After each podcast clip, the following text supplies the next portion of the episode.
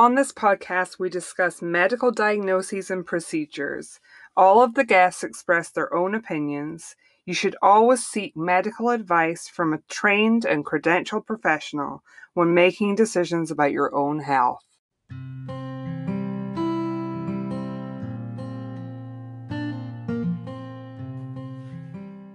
Welcome to the Sleep Apnea Stories podcast. I'm Emma Cooksey and I've been coping with sleep apnea since childhood. I didn't know anyone in my life with a sleep disorder, so I decided to start this podcast. I'm here to build community and provide a platform for people with sleep apnea to tell their stories. Together, we can shatter stereotypes and raise awareness.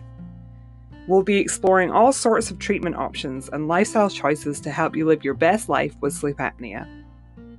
This is Sleep Apnea Stories, and I'm so glad you're here.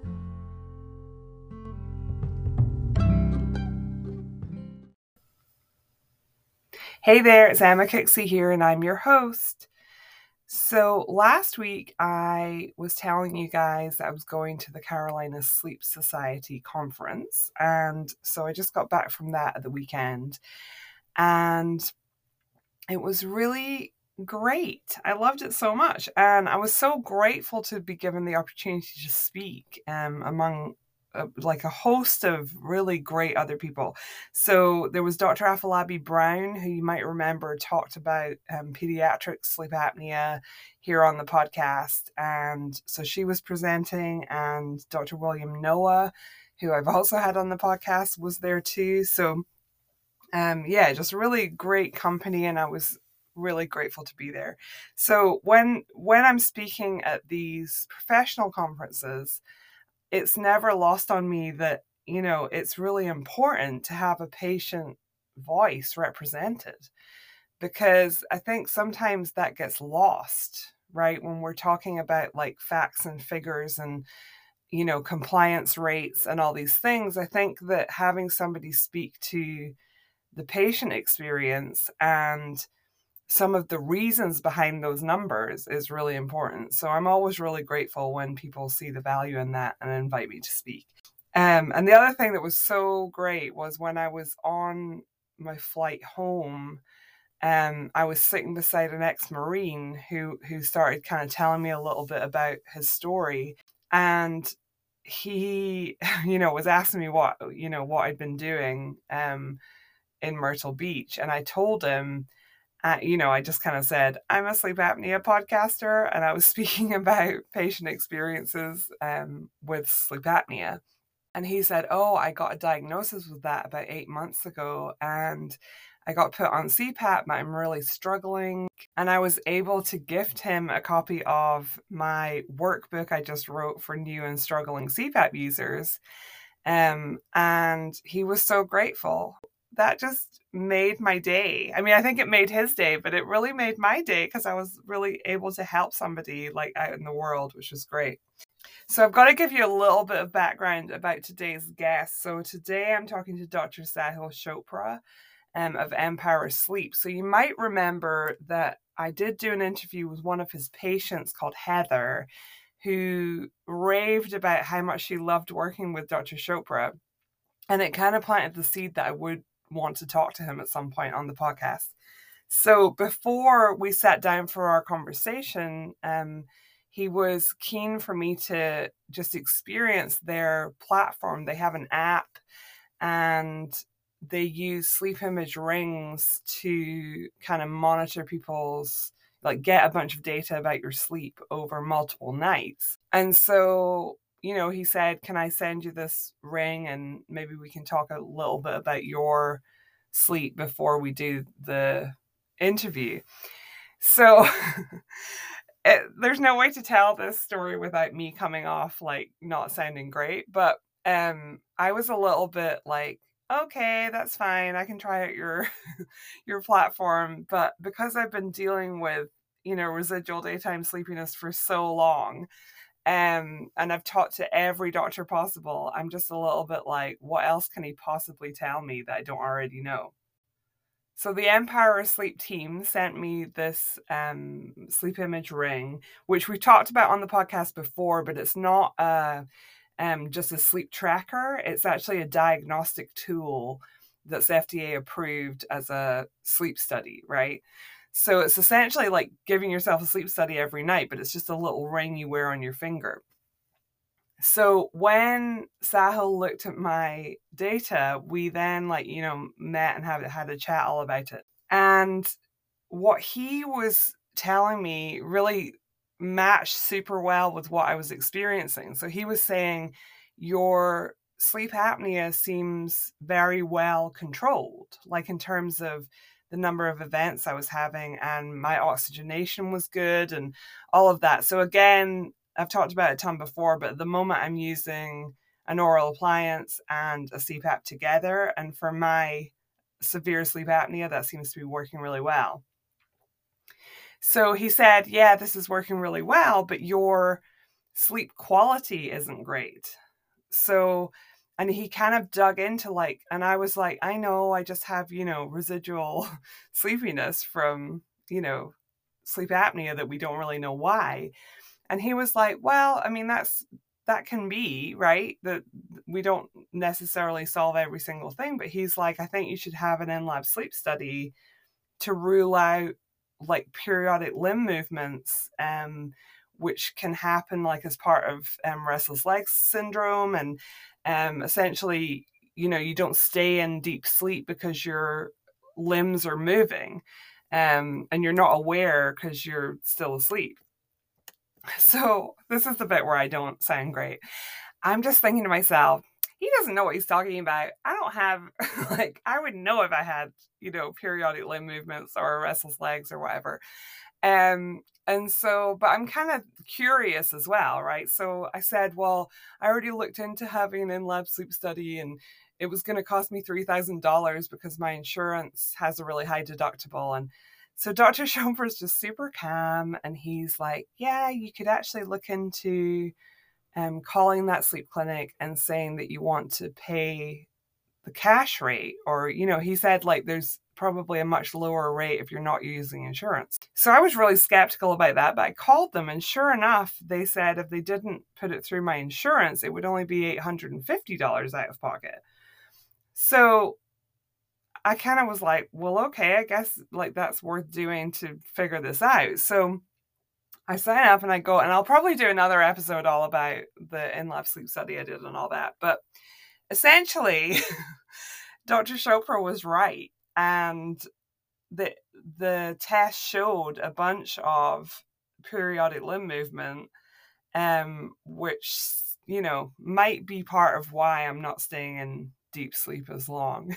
So I think the upshot is Dr. Chopra really cares about his patients and is trying to dig into the complexity that often is there with sleep apnea, right? Oftentimes, it's not just a case of, you know, solving the sleep apnea part in terms of getting the um, events under control. It's also like, is the person actually sleeping well and feeling well rested? And I feel like he's one of the few doctors actually taking that on, which can be a real challenge. So, a little about Dr. Chopra before our conversation. So, he started off going to medical school in India, and then he had an opportunity to do a residency in a UCLA community program in Kern County, California. He worked as a hospitalist and associate program director for three years at Loma Linda University. He's always loved dissecting complex problems and he went on to do a fellowship in PCCM at Loma Linda University and became deeply interested in sleep and took part in Harvard's program at Beth Israel Deaconess Medical Center. He describes himself as inspired by all the sleep giants around him, and he's aspiring to create a dent in the sleep care world and that's why he started Empower Sleep. So, without further ado, here's my conversation with Dr. Sahil Chopra. So, thanks for joining me, Dr. Chopra. Absolutely, Emma. It's been a it's been a pleasure. It's been a pleasure to connect with you. I I'm so impressed with the community that you've put together. Um, so impressed with all the information that you're getting out there. Now your book is out. That's super exciting too. I know, right? I I feel as though like it's been honestly almost a year in the making. So to finally actually get a copy of it and be done with it feels amazing. I, I cannot. all of these months I've just like had a bunch of time, you know, on my calendar that I had to work on it. And so now it feels really good that, you know, I can tick that off. So it, it's good. I hope it'll help a lot of people. No, Um, I'm, so this is not our first time chatting, um, but it is your first time with me in the closet. Um, so welcome to that. Uh, I don't think I've ever really asked you anything. I know that you went to Harvard, but I never really asked you anything about your background. Do you want to tell people a little bit about where you're from and how you got into this whole sleep thing in the first place? yeah, absolutely. Um, I had pretty humble beginnings. I went to med school in India. Um, came here, did residency at UCLA in California in internal medicine. And afterwards, I worked as a hospitalist. Hospitalist is like inpatient internal medicine doctors. Um, I did that for about three years, and it was fun, you know, but I wanted to do something a little bit more exciting. And Also in California. California, yeah, yeah. Yep. And a specialty that I had always gravitated towards was the uh, it's called pulmonary medicine and critical care medicine, Yep. working in ICU. And I've always been kind of an adrenaline junkie in the sense of like being very hands-on in, in patient care, doing procedures. I, I love taking care of like the most complicated patients because it- typically whoever's in the ICU is usually one of the more complicated people in the hospital. Yeah. And it it was almost like internal medicine on steroids is how like most people will describe it.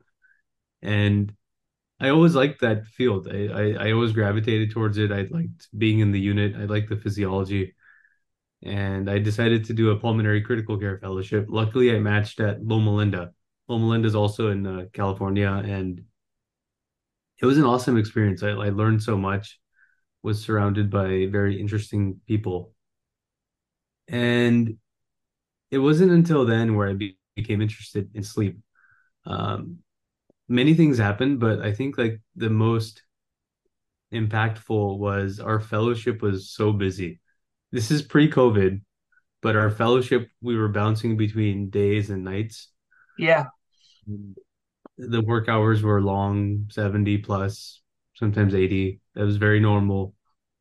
And around that same time, we decided to have like a, a family. So my family life was really busy and my work life was just was really busy as well. And it was almost like burning both ends of the candle. Yeah. And around that same time, I started seeing patients in pulmonary clinic. And then you would see these patients who just have not slept well for.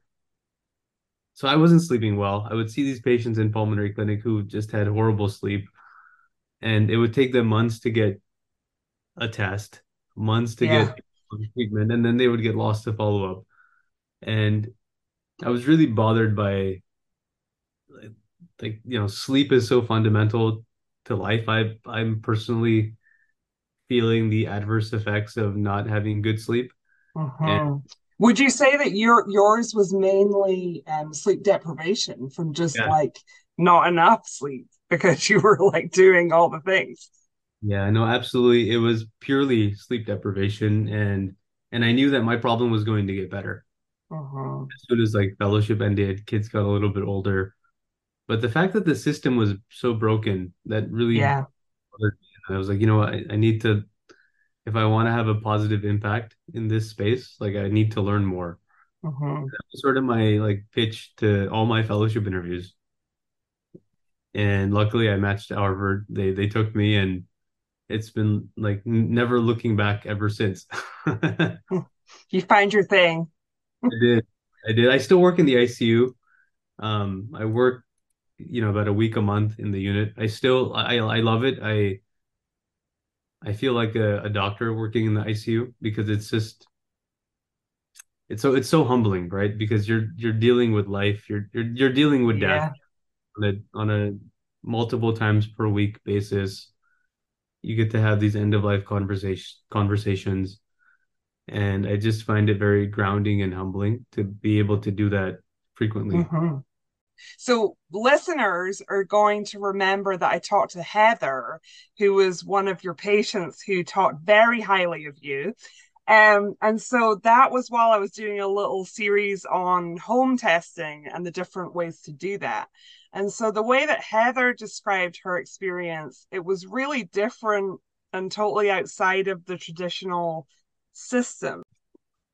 So obviously you were the thing that Heather talked about a lot was that you spent a whole hour with her talking all about her sleep concerns and her taking a really full history and she was just astonished because she'd never spent more than you know like 10 minutes with the doctor in an office so was that one of the things that you saw that you really wanted to change was more time with patients the time is definitely one component of it but the other component of it is like how sleep care is being delivered in general. Mm-hmm. You know, so if we if we take a step back and we think about sleep disorders, whether it's insomnia or sleep apnea, sleep disorders are chronic. They're typically a chronic disorder. Yep. And most chronic disorders, whether it's diabetes, hypertension, there is some kind of diagnostic tool that we're using to track these people over a course of time. Yes. And how we take care of them is not, I will give you a beta blocker or an ACE inhibitor. I will, right? Like we don't think like that about hypertension. It's like what medication right. can we combine to help you have the best cardiovascular or like yeah it's for- general it's not they're not just looking for one treatment they're looking for whatever combination is going to have the best outcome for that patient. Exactly. And the same thing is true for diabetes. And, and like for some reason, it's interesting in sleep. It's like sleep apnea equals CPAP most of the time, and insomnia right. equals a sedative or hypnotic. And there's no like longitudinal tracking that's really happening. And you right. really can't, there's no tools to compare do I do better with this or do I do better with that? Or rather, I'd argue that there for for some people who are actually going for um, checkups, you know, like once a year, they're, the doctor is looking at data, but they're not looking at data from the patient. They're looking at data from the CPAP machine. Right. Yeah. 100%. Which doesn't give the full picture of what's actually happening.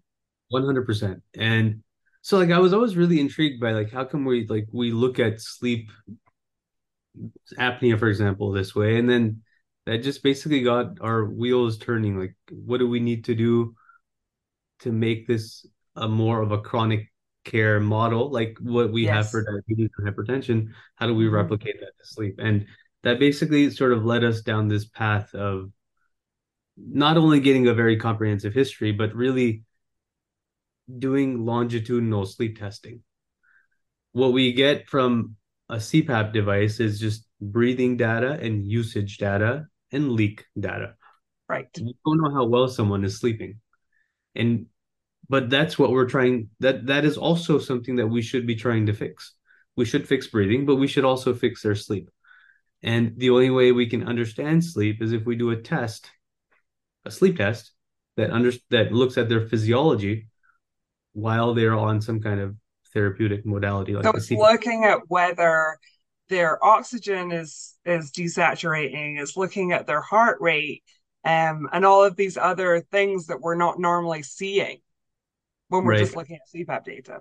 Mm-hmm. Yeah, we kind of get it when we do like in in lab titration study, but even then, if you look at most titration reports, they'll just comment on what's the best CPAP pressure, right. not necessarily um, how well is that individual sleeping. And I and I think that there is this huge gap often between um you know, like people having, I mean, there's a ton of people where actually, if you look at remote patient monitoring in whatever way you want to do it, they're actually not as well treated as we think they are because oftentimes, you know, even like if you're only looking at CPAP data, sometimes those people are still not as well treated as we think they are.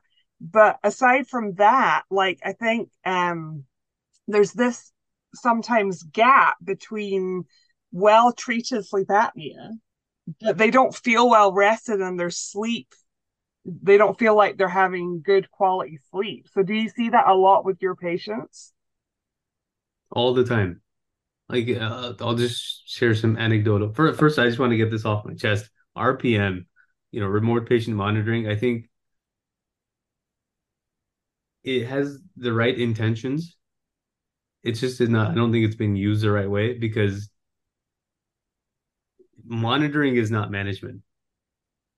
It needs right. to be remote patient management, like remote patient monitoring, just collecting data and not doing anything about it. It doesn't serve anybody. You don't think people are using it to check that people are being treated properly? Or is my understanding of it not right? Well, I guess that's what it's supposed to be, right? That's what it's yeah. supposed to be. But whether or not that's happening or not, I, I don't know. So I think that a better term for this is remote patient management because you have some monitoring and then you intervene based off of that. Yeah. So mm-hmm. that's my understanding of what remote patient monitoring is. So interesting. Yeah, I just we'll just leave it. We'll leave it there. we'll leave it there. so I was asking you about the the gap oh, the between sleep, yeah. you know like, well treated sleep apnea, but then also like people who are still you know struggling with getting good quality sleep and i was asking if that that was you know something you came across with your patients. Yeah no it happens um very frequently. Because if you do a sleep test on some kind of therapeutic modality it becomes very obvious that this person's not sleeping well. Mm-hmm. and, but if you didn't do that sleep test you would just assume because breathing is better they are presumably sleeping well and but when you do the test and you see that there's like a very wide spectrum of people some people do very well on certain modalities yeah. different endotype and some people do very well that do do very that do very poorly on certain modalities that's a different mm-hmm. endotype. And once you know that then it becomes really hard to ignore the data. It becomes really hard to ignore the symptoms that the patient has always been describing to us and and then it just sort of requires us to think okay like now that i know that you're not sleeping well why are you not sleeping well? Is it the device? Is it is it the treatment? Is there something else going on? And now it just sort of requires sort of peeling the layers of the onion of like what are things that I can do or what are what are what is information that I can share with this individual that can help them possibly optimize their sleep. And Heather's like an example of that. And then like uh-huh. others where you have information that someone doesn't sleep well, and now the question becomes: Is it PLMs, periodic limb movements? Is it restless legs that's driving that poor sleep quality on top of sleep apnea, mm-hmm. or is they need? There's a component of central apneas that are happening that are not detected by the device, but they're de- detected by a sleep test. And those need to be addressed with a, either a sedative, a hypnotic, or a different kind of a called a non-vented mask, some way to rebreathe carbon dioxide, or even uh-huh. medication. And so, it's chess, not checkers, right? it can be really complicated. Yeah, no, for sure. Yeah. And like, right, like having data. Um, I just saw a lady this morning. Um, she had some residual obstructive apneas on CPAP. Uh, there was still there's room for improvement on her sleep quality. So we said, all right, let's try increasing the pressures and see what happens. And it got worse. She had more more sleep apneic events, mm-hmm. both from like the CPAP device as well as from the diagnostic test. So that is like, and but but because the patients are commun are texting with the care team, you can see okay like w- this intervention did not go in the right direction. Let's do something else that needs to be happening. But so now we know what is the driver and now we can we can intervene appropriately and hopefully two weeks from now she'll be feeling better. So let's talk a little bit about i got to try out your platform so i kind of know a little bit about it. But for people listening can you explain a little bit about so they have their first meeting with you but do you want to explain a little bit about the platform? Like you have an app and ways that you can communicate and also well this is like a million questions in one but also we need to touch on the sleep image ring and how like you're getting the data That's that's a whole, you could speak for an hour on that, but have a go. Yeah, no, I can, I can, I can definitely talk for a long time, but in in a nutshell, Empower Sleep is a virtual care platform that allows people to get personalized sleep care in the comfort of their home. And we do that through this idea of continuous sleep testing. Instead of looking at sleep as a snapshot, we look at it, we look at sleep as as a trend over the course of time. So you can Yep. test on an ongoing, continuous fashion to understand these different interventions that we're recommending to you. Are they actually helping you or not? Mhm. And instead of that testing data going back to the doctor's office, this data comes back to you as the patient. And the doctor obviously has access to it as well. Mhm. So it it it, it allows us to drive way higher engagements. Um, it allows us to drive like a very high level of education because patients are understanding what's happening to them over the course of time. And it just allows the patient to sort of unlock nuances of their sleep and sleep apnea or insomnia that they weren't able to do otherwise. Like I would love to demo this for you, but you know, patients can understand that hey, with just body position, there can be a 50% reduction in apnea indices and oh, almost doubling the quality of sleep, which is reproducible over a course of a week if done Yeah. consistently. And like And I something think that one of the things that you're doing, there, there's always been, I think, so much trial and error. Like so many people are told by their doctor, positional therapy might help you, try that. Um, you know, lose weight, that might help you, try that. And I think oftentimes we're left with very um subjective kind of like, you know, do we think we're sleeping better? We don't really know. We're not great at judging that. Whereas what you're doing is having them change a thing and then seeing what the data actually shows, which I think is pretty exciting. Yeah, no, definitely. It, it it allows us to develop a what we call a sleep stack, a series of interventions that when combined appropriately for that individual, it allows them to unlock way more healthier sleep as compared to just doing things blindly. And it allows us to give personalized recommendations. Like for you, this specific intervention results in like this much improvement in Yeah. whatever problem we're trying to solve. And you're open to like when we talked to Heather, she talked about this combination of the oral appliance and the CPAP together seemed to be what really helped her. So you're open to people trying multiple interventions to to see what works, right? Oh yeah, absolutely. Like we're, you know, like my responsibility is to help you get the right tools, right? Like I, it, it, Yeah. and like, it, and it needs to be a mix and match of different things. Mhm.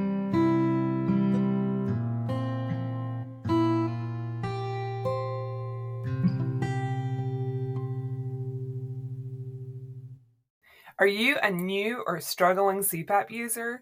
Are you waking up and flinging your CPAP mask across the room in frustration? Maybe you have mask leak, skin irritation, or wake up with a dry mouth. You might be dealing with uncomfortable trapped gas from swallowing air or hair breakage from your headgear.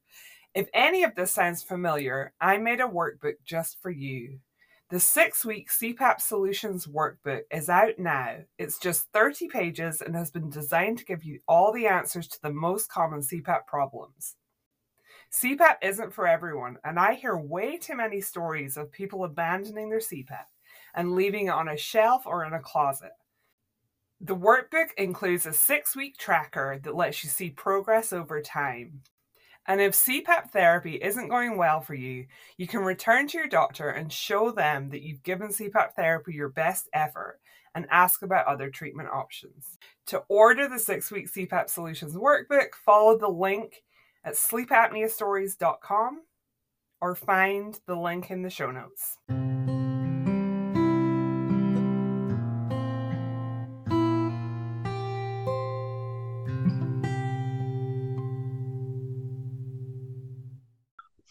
Um, so explain to people about, so I think sometimes there's some confusion around what is like a wearable and what is a diagnostic FDA, you know, cleared actual sleep home sleep test. So can you explain what the sleep image ring does? Because I think sometimes people see that and they think it's a wearable like an Oura ring. Yeah, no, absolutely. So if we think about sleep tests in general, um, you know, sleep can be measured either directly at the cortex by measuring brain waves, or it can be measured through the through. So this would be the central nervous system. Mm-hmm. The other way to look at sleep would be through the lens of the autonomic nervous system. Most um, like WatchPAT, night owl, sleep image, they look at sleep by looking at the autonomic nervous system. Mm-hmm. And the sleep imaging looks something like this. It looks like it's it's the hardware is that of a company called Viatom, which you can buy online. But the data that gets processed, it gets processed through a company called Sleep Image, which is a software as a medical device, FDA approved in aiding in the diagnosis of sleep apnea. And we use FDA approved, you know, softwares and products because those are diagnostic to understand what's happening. Just to give some give an example, the discrepancy between just this ring on its original with its original software as compared to the sleep image software, the delta, the, the differences are astronomical. Um, like the circle ring, it gives you like an ODI, oxygen desaturation yes. index, and there will be a lot of discrepancy. I mean, we've had patients who were using these consumer grade devices and things appeared normal. But then, even when you test with a medical grade device, even using different kinds of tests, there is way more truth to that than there is yes. with just the consumer grade algorithm. So it's very important to use a medical grade device if you are titrating a prescriptive intervention. Mm-hmm. And so we use sleep image as one of our diagnostic tools, and we use it in a fashion that is different from one or two nights, but rather you can keep it as long as you need to, so we yeah. can see where what Changes direction over time. Yeah, yeah, absolutely. Yeah. Um, so am I like so when I was using this, I was struggling with the orthosomnia where like no matter what it is, whether it's an Oura ring, a sleep test, anything, I feel like as soon as somebody is actually looking at my sleep, my sleep gets horrible because I get really obsessed with the fact that I'm, you know, like being monitored and I wake up and go, oh my God, like I woke up. So is that, how unusual is that? Like, are you seeing that more and more, or do most people do okay with it? You know, most people do just fine. Um, most people, uh, but everyone is different. And I just reassure them, like, hey, it's just a, don't get too caught up in the data. Like, that's, I, I want you to to have it and be able to view it but it's my responsibility. It's our responsibility to help help you improve yeah. them. And I think with like some level of affirmation and reassurance and the fact that it's not like a one night sleep test, so there's no anxiety yeah. of doing the test. People like over a course of like a couple of days or a week, um, they'll be fine. Like it, like the it, orthosomnia, it's not. It can happen, um, but I think with a little bit of reassurance and TLC things it sort of goes back on the on the back burner. Um, so it sits kind of outside of the insurance model of care, right? Like, so how do people are they able to get certain things covered by insurance, or how does that work? Yeah, so typically the way the program works is it's a hybrid model in the sense that the visits get covered by the insurance and the consultations, everything will get consultation, treatment, all of that's covered by insurance. But the ongoing testing and platform access, that's that's something that the patients would be responsible for. Insurance only pays for one night testing, but we've learned over thousands of patients that one night testing it does not allow us to unlock like magical outcomes. Right. And one night testing if if that's something that they're interested in, then that's something that that the insurance will pay for. But it doesn't allow us as the the care team and providers to help really develop a very personalized care plan for those individuals. So that'll be an out-of-pocket cost. Mm-hmm. So do you think that that I guess I'm interested in how you see the future and how you see things changing. Do you like I mean my hope is that you know insurance coverage will change so that you know more people can be either whether you're calling it remote management or or remote monitored, you know, um, so that there is more of this like the doctor actually seeing data from the patient and not just the CPAP. Yeah, I think it'll happen eventually. And as we get to, you know, economies of scale, we'll be able to drop pricing, which has been the the dream and vision ever since the beginning. But unfortunately, like right now, just given the cost of running a sleep test is expensive. Right. Um, we we it's still so much cheaper to do it this way than to just go online and, and buy a three nights of sleep testing, for example. Mm-hmm. Um, and it, and so tell people, are you like which states are you available in? So our program is available across about 45 states. I think the big ones that we're not licensed in yet are Illinois, Texas, and maybe a couple of others.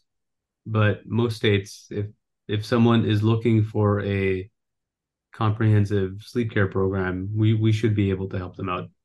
The other thing that I think that is very important to get across is one can be a poor sleeper and have a sleep disorder, and one can be a good sleeper and also have a sleep disorder. Mm-hmm. These two individuals are fundamentally biologically very different.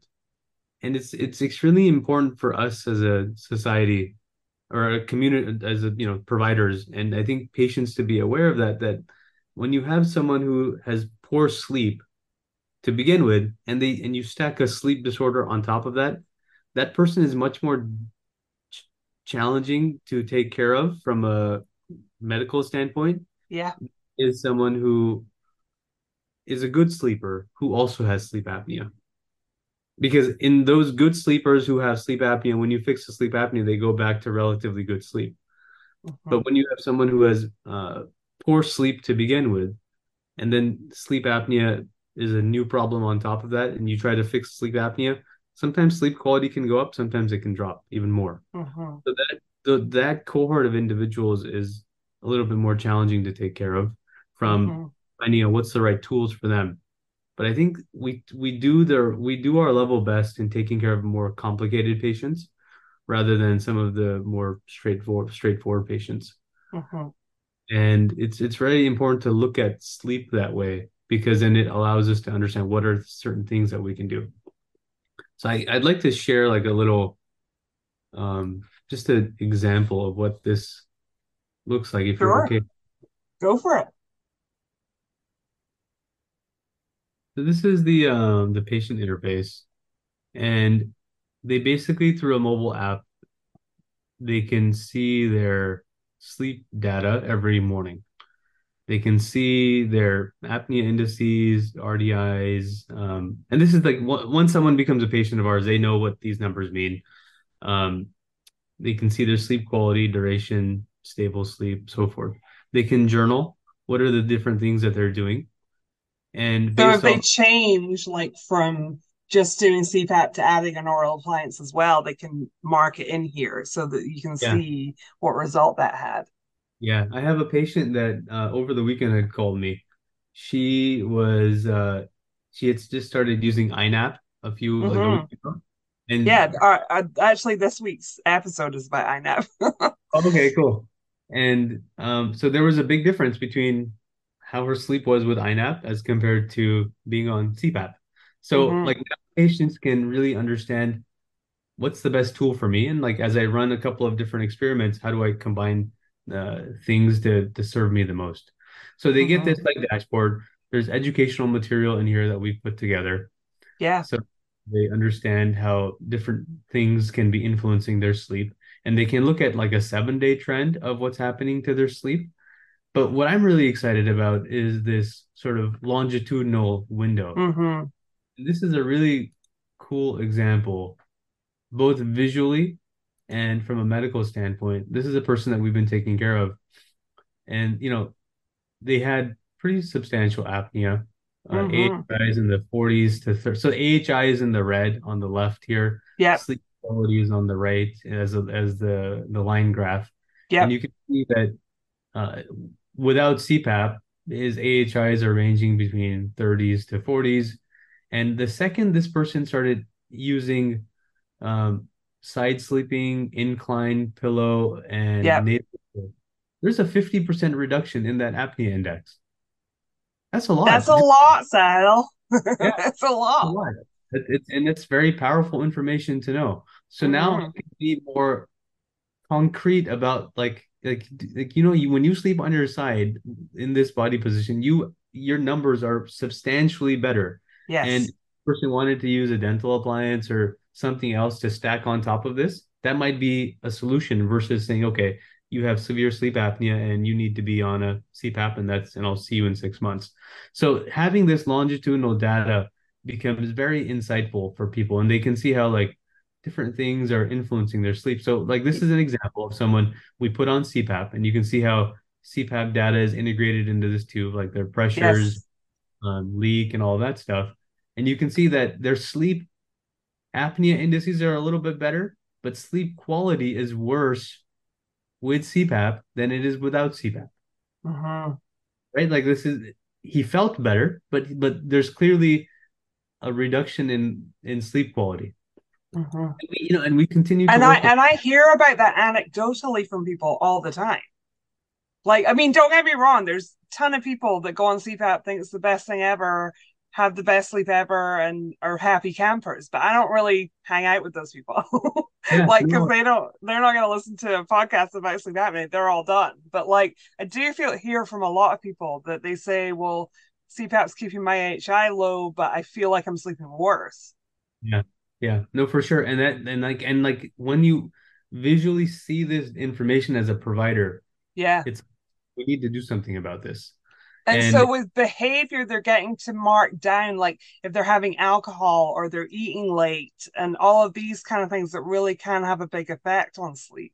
100%, 100%. Mhm. And what we figured out for him was he was having some um, high loop gain apnea, like a it's Mhm. kind of like central apneas. Yeah. So we we tried it. We did a medication. We did a trial with a medication called Diamox that resulted in um, improvement in his sleep. So that told us, okay, this is going to help you.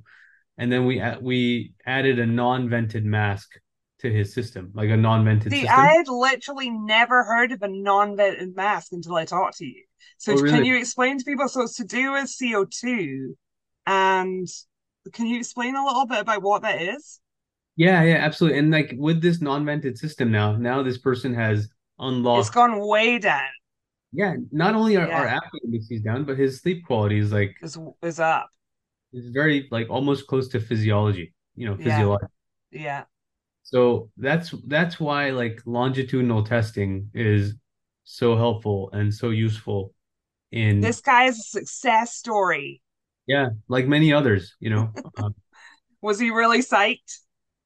I was really psyched, yeah, because I what's going on? Like, what are we doing that is like helping you so much? And Yeah. then it's like, oh yeah, we just tried the non-vented system and like just overnight. So yeah, so what is the the non-venting mask then? So if we think about what's if we think about central sleep apnea or high apnea, where Yeah. um Can you explain what high loop gain is for people that are listening that are not sure about that? yeah, so um think of it as a uh, so we have a I'll just use this example. Uh, we have a thermostat in our home, right? And this thermostat, we set when we put it on auto, we give it a range. So we want our temperature to be between, say, 68 and 75. This the the second our home temperature, the second the thermostat senses that the temperature is gone to 76, it will turn on the AC. The Mhm. second it senses it's gone to 67, like below 68, it'll turn on the heater. So the the thermostat that's That's a great analogy. Keep Okay. going.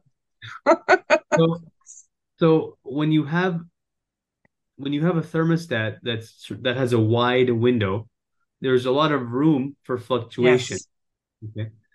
And similarly, our breathing is controlled in a similar fashion where breathing is regulated with both carbon dioxide and, and oxygen, but carbon dioxide is much more narrowly regulated.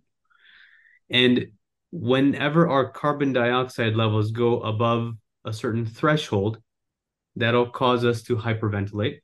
Mm-hmm. If it goes below a certain threshold, it'll tell us to stop breathing, right? Because if I hyperventilate now, if I breathe really fast for, say, 30 seconds, I will exhale off all of the uh, carbon dioxide that I have to exhale. This will allow me to hold my breath longer until my carbon dioxide levels rise, until they go beyond that threshold to say, okay, I need to start breathing again. Mm-hmm. So loop gain refers to this. It's a it's a term that comes from like physics and engineering that is just regulation that regulates things very narrowly.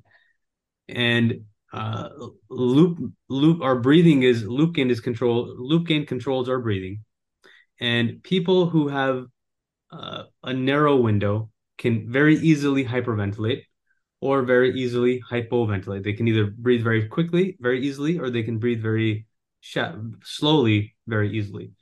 So people who have central sleep apnea kind of tendencies, um, their breathing is also dysregulated.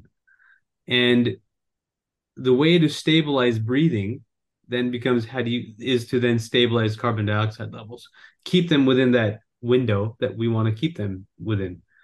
So using then a non-vented mask, a mask that like typical CPAP machine mask will have a whole Have bunch of vent- vent. Yeah.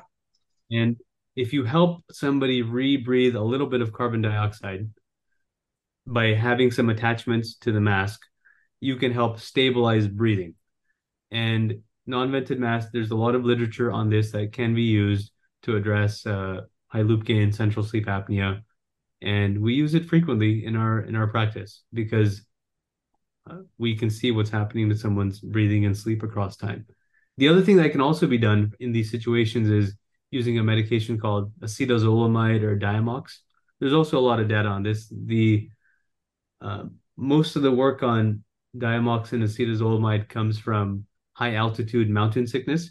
People like anybody who goes high enough will have central sleep apnea. That's Mm-hmm. Physiology can't handle it. And by giving somebody, you know, low doses of Diamox, you can also stabilize breathing, and and that can be very effective also. So we Hmm. will we'll describe these different things that help. Or the other way, the other way to help stabilize breathing is if you increase the depth of someone's sleep. That's why sometimes when you give it, that's basically referring to increasing the arousal threshold, the threshold that at which uh-huh. somebody wakes up. Giving somebody a sedative or a hypnotic increases arousal thresholds, and that'll also stabilize breathing. So there's a whole bunch of different ways and targets that one can help stabilize sleep and stabilize breathing as a result of that. So uh-huh. if you have ongoing data and you have this relationship with the patient, it allows us to be very personalized with what we're doing. And if something doesn't help, then we've done a week trial. If it didn't work, then let's try something else. Yeah. But scientific in its in, in its nature.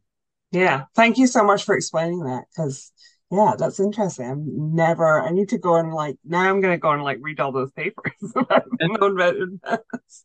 Um, that's cool. So yeah, so I think anything else before we wrap it up? No, I could talk to you for like all afternoon, but you probably have places to be. Yeah, no, uh, if there's anything I can do to support you, Emma, like I, the more of us who sort of join forces in the sense and drive this, drive the awareness of sleep problems, the importance of sleep, and there are lots of solutions available. I Yeah. think better off like society will be. So if For there's sure. anything that I can do to to support you, please, you know, let, let us know. I appreciate it. Thanks so much for joining me, Dr. Chopra. I really appreciate it. Absolutely. Thank you for having me, Emma, and look forward to supporting you guys on your on your journey of uh, supporting as many patients as you can.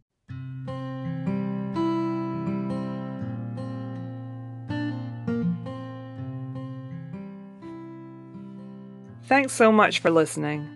I love hearing from you. If you'd like to be featured in an upcoming episode, please email me at sleepapneastories at gmail.com. That's also the place to get in touch if you just want to say hi or ask a question. Alternatively, you can always reach me on Instagram. My handle there is at sleepapneastories. If you're enjoying the podcast, please subscribe, rate, and review wherever you listen. This really helps a wider audience to find the episodes, and I really appreciate it.